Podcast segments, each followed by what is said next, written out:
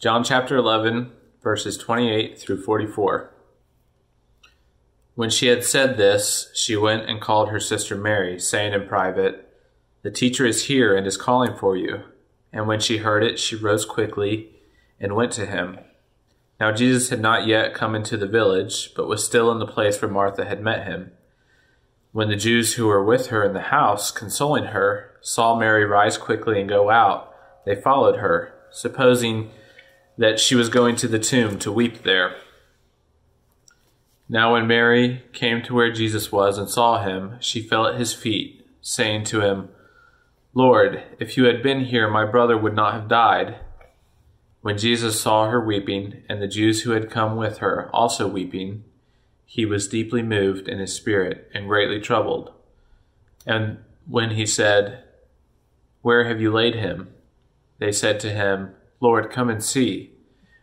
Jesus wept. So the Jews said, See how he loved him?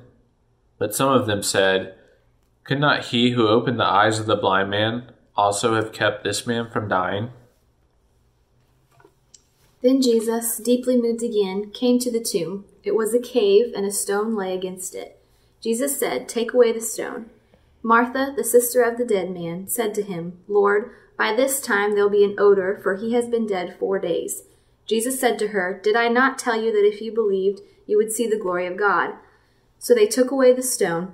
And Jesus lifted up his eyes and said, Father, I thank you that you have heard me. I knew that you always hear me, but I said this on account of the people standing around, that they may believe that you sent me. When he had said those things, he cried out with a loud voice, Lazarus, come out. The man who had died came out, his hands and feet bound with linen strips, his face wrapped with a cloth. Jesus said to them, Unbind him and let him go. This is the word of the Lord. Thanks be to God.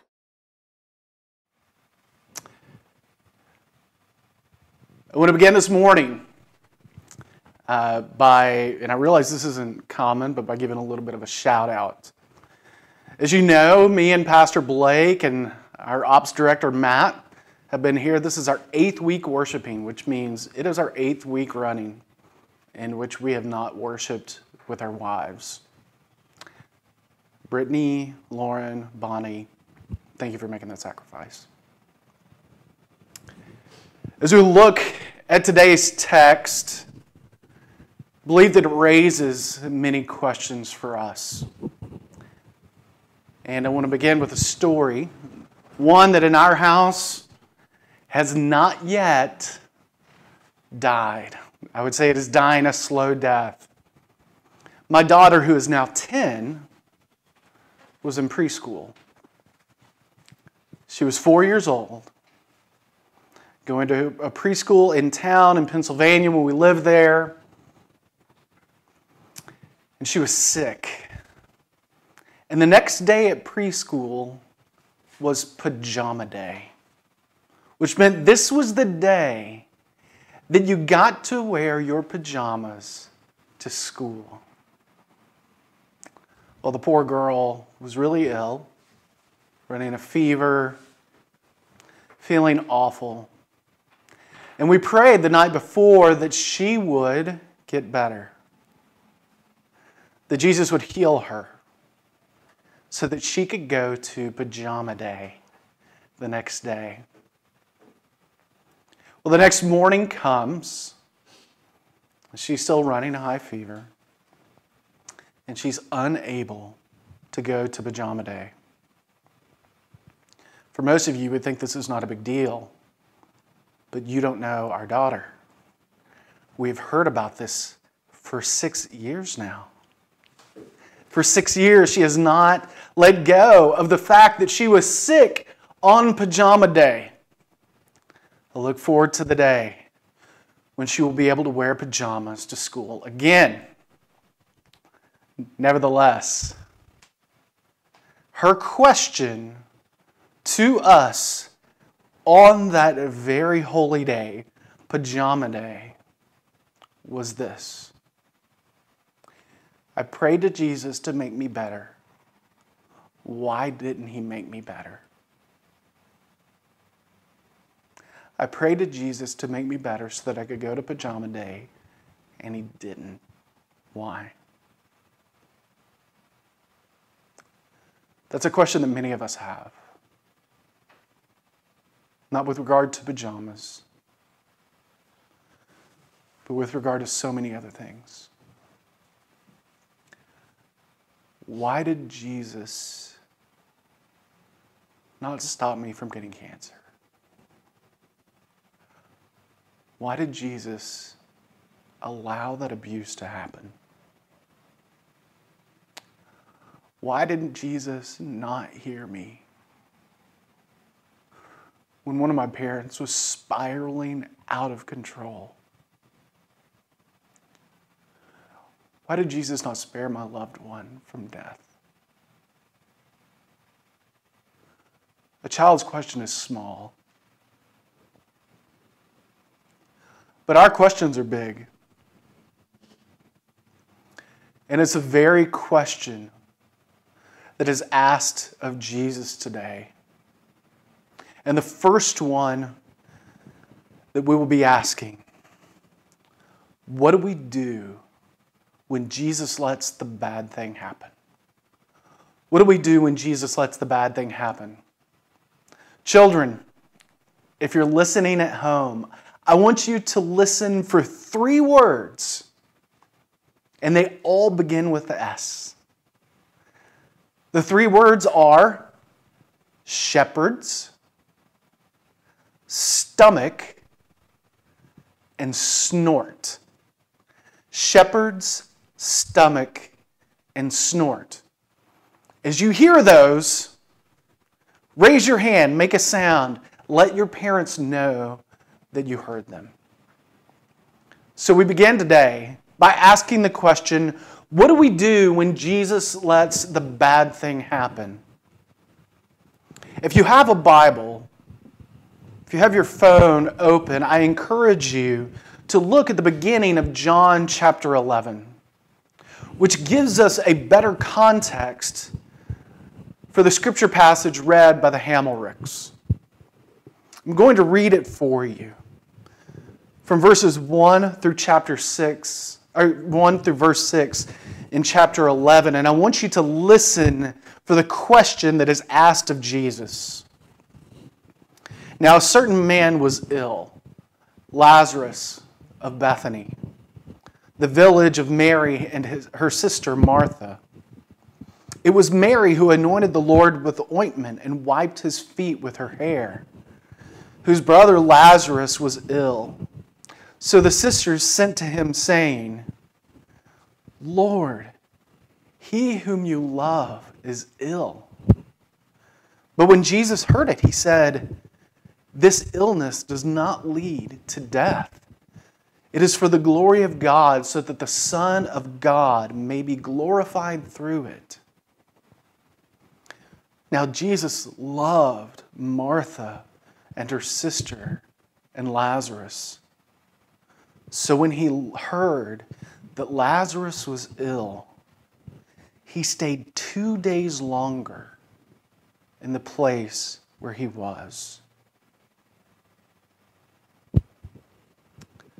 The text says that Jesus loved Martha and her sister and Lazarus.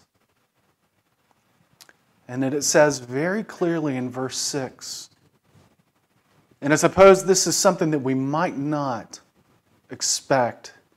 It says, When Jesus heard that Lazarus was ill, he stayed two days longer in the place where he was. Why? Why would Jesus do this? Why, instead of staying two days longer, would Jesus not go to a man that he loves and heal him? Now, there is a true and scriptural answer for this. It is mentioned in verse 4, it's mentioned later on as well. In verse 4, Jesus says that it is for the glory of God, so that the Son of God may be glorified through it. For those of you who have been around the Christian faith for any time at all, you know that this is the answer. Everything that God does, everything, because He is perfect and holy and lovely, everything that He does is to glorify Himself. From eternity past into the present, into eternity future, God glorifies Himself. And now, to you and I, that might sound strange because that sounds narcissistic. It sounds egotistical.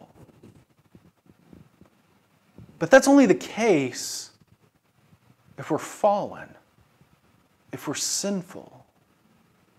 It's ridiculous for a sinful man to attempt to glorify himself because there is no glory in him. It's crazy for a sinner to be a narcissist, to have an ego, because there's nothing in us worth looking at. But for a God who's holy and perfect, who has nothing but pure motives, it makes all the sense in the world that he would want to glorify himself. And it's not as if God is a mono person, he is triune. So the Father glorifying the Son, glorifying the Spirit, glorifying the Father. It makes every sense in the world why God would do this. Why would Jesus stay in the place two days longer after he hears that Lazarus is ill? The scriptural answer is because it's for the glory of God. But that doesn't mean that the answer is inherently pastoral. Now, I'm not sure about you, but in suffering and sorrow, it doesn't seem to comfort all that much to know that God is glorified. If you have good theology, you know that, of course, He's always glorified. He's glorified in my success and my joy, He's glorified in my sorrow and my failure. That's what He does. But knowing that, that God is glorified doesn't necessarily comfort us in times of suffering and sorrow.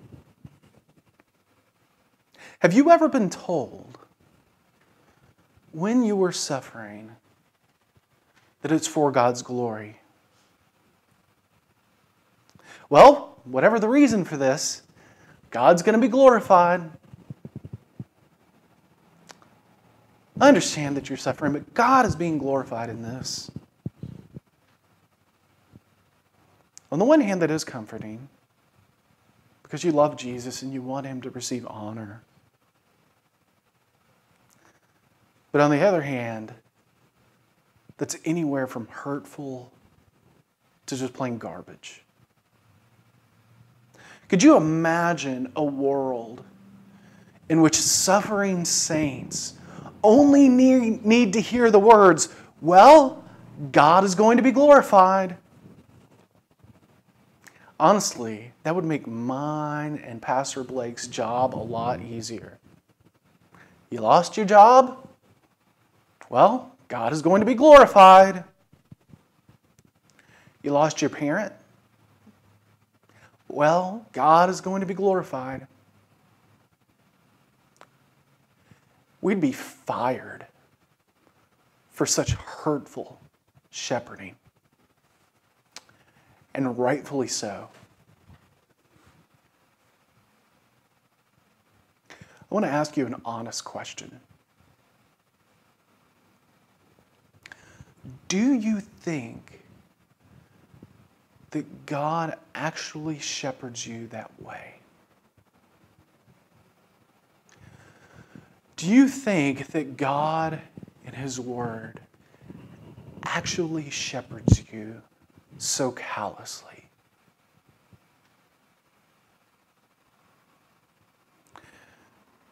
I submit to you that God's Word shepherds us, shepherds us in ways, actually, that only the Good Shepherd can. And the reason why is that we have a God who knows, who understands, and who is with us in suffering. It actually greatly agitates me,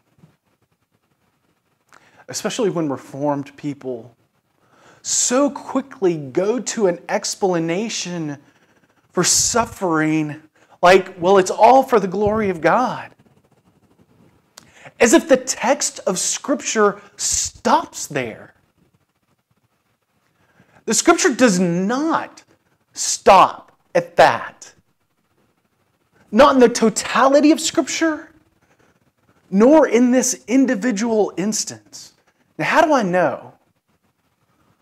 Look at the text. There, we find not only the blunt and beautiful truth that God will be glorified in it, but also a shepherd's heart. Beginning in verse 32, it says, Now when Mary came to where Jesus was and saw him, she fell at his feet, saying to him, Lord, if you had been here, my brother would not have died.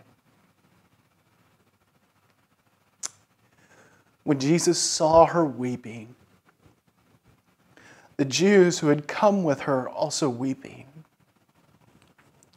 Jesus was deeply moved in his spirit and greatly troubled.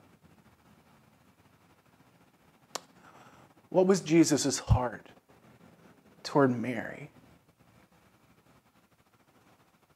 He is moved.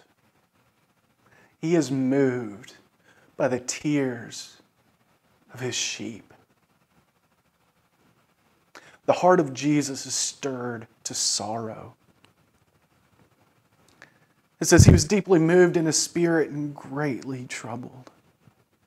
The same word that we see in Lamentations 120 Look, O Lord, for I am in distress. My stomach churns, moved. Or Habakkuk 3:15, you trampled the sea with your horses, the surging of mighty waters, surging, moved. This isn't that he had a slight bit of sympathy for Mary. His stomach is churning, his insides are surging.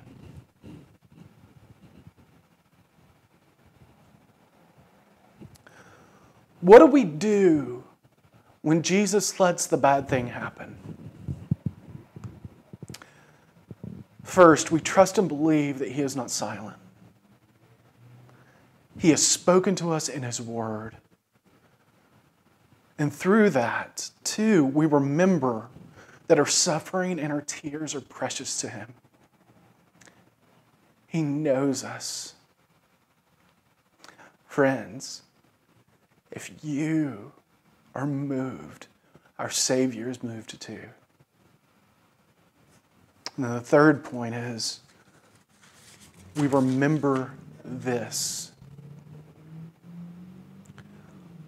that even when Jesus lets the ultimate bad thing happen, death, Jesus hates death. Jesus hates death. We see this in verses 33 and 38.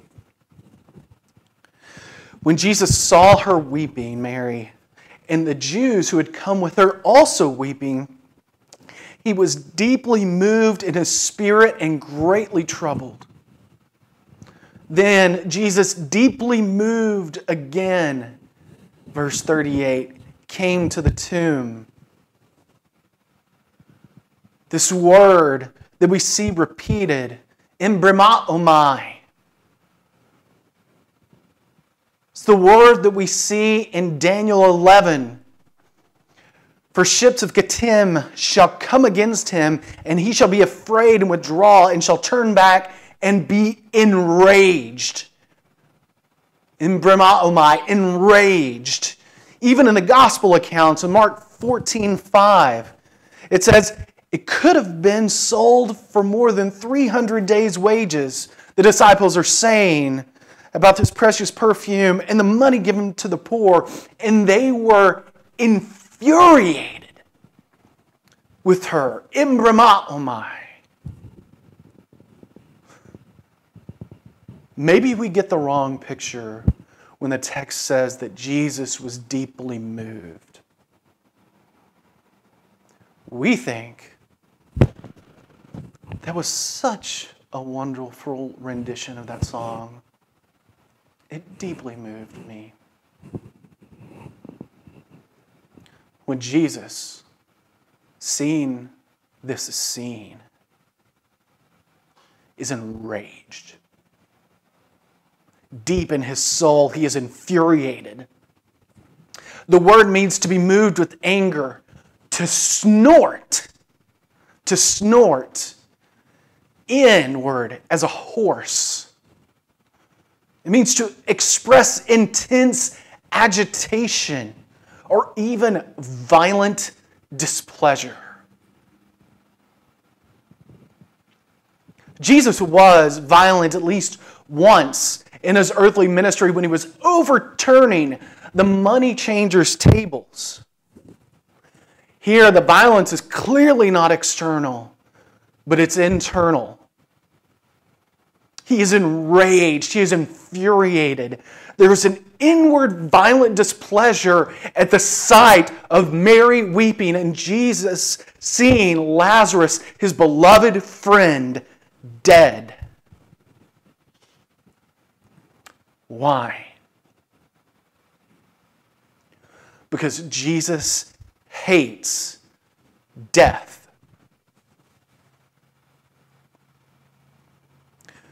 You see, death rips apart the very nature of who we are. Mankind is made of body and soul.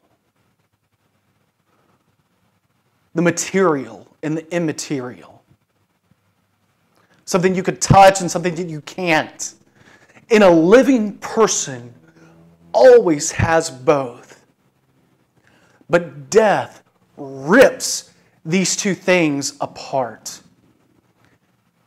And we were not made for that. Mankind was made to never die.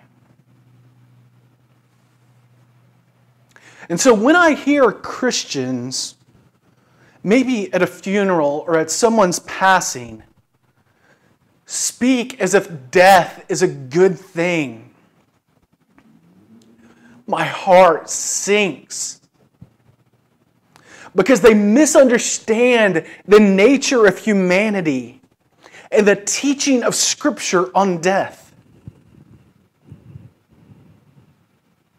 The nature of humanity, it is no more natural for the soul to be ripped apart from the body than it is for the Son, the eternal Son, to be ripped apart from the Father. We were made as whole people, not as souls with bodysuits. Our soul and our body are equally important to who we are as people created in the image of God. When I hear Christians talking about death as a good thing, I think behind it is also a misunderstanding of the teaching of Scripture. When Paul says in Philippians 1 that it is better to depart and be with Jesus than to be in the body, he does not say it is better to die. He would never say that. The preferred outcome for any saint, the Apostle Paul included, is to be in the body and be with Jesus. But if you have to choose between being in the body and being with Jesus, like anything else, you always choose Jesus. Is it better to have ice cream or to be with Jesus? Is it better to have a wife or to be with Jesus? Is it better to be ill or to be with Jesus? Whatever it may be, is it better to be in the body or to be with Jesus? And the Apostle Paul cries out the very same thing that we would. It is better to be with Jesus. But that does not make the evil of my soul being ripped apart from my body any better. So those who die in Christ are with Jesus, which is good. But, friends, that does not make death good. Otherwise, our Savior rose from the dead for no good reason. Jesus hates death. And I want to close today by asking this question Will Jesus use the bad for good? Started by asking the question what do we do when Jesus allows the bad to happen? And we're closing with the question will, uses, will Jesus use the bad for good? And we see in the text, beginning in verse 40, Jesus said to her, Did I not tell you that if you believed, you would see the glory of God? Then in verse 43, it says, And Jesus cried out with a loud voice, Lazarus, come out. The man who had died came out, his hands and feet bound with linen strips and his face wrapped with a cloth. And Jesus said to, the, said to them, Unbind him and let him go. Will Jesus use your bad for good? Frankly, first, Many of you have seen Jesus do this. Use your bad for good. For many of us, there are many bad things that have happened in our lives that we would not trade because of the ways in which Jesus used it. But second, some of us, either because the bad thing was so traumatic or so recent that we still don't know if He will turn the bad into good.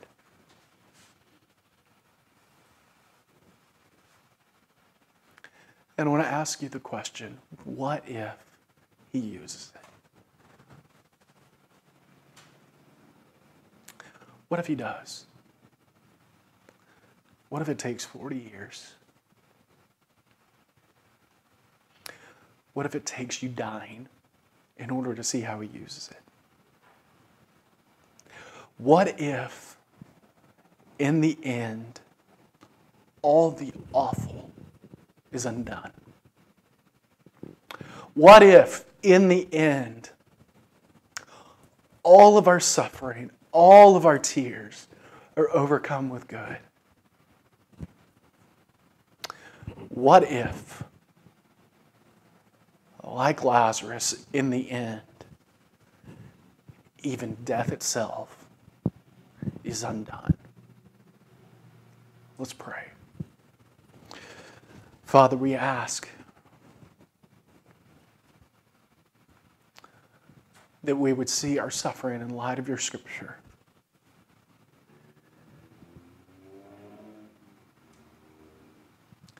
That we would be willing to ask our Savior, why? And be willing to hear what He has to say. Transform our hearts, make them moldable and malleable, that we may see that our Savior in his death and his resurrection has begun the conquest of good that will win history. In his name we pray. Amen.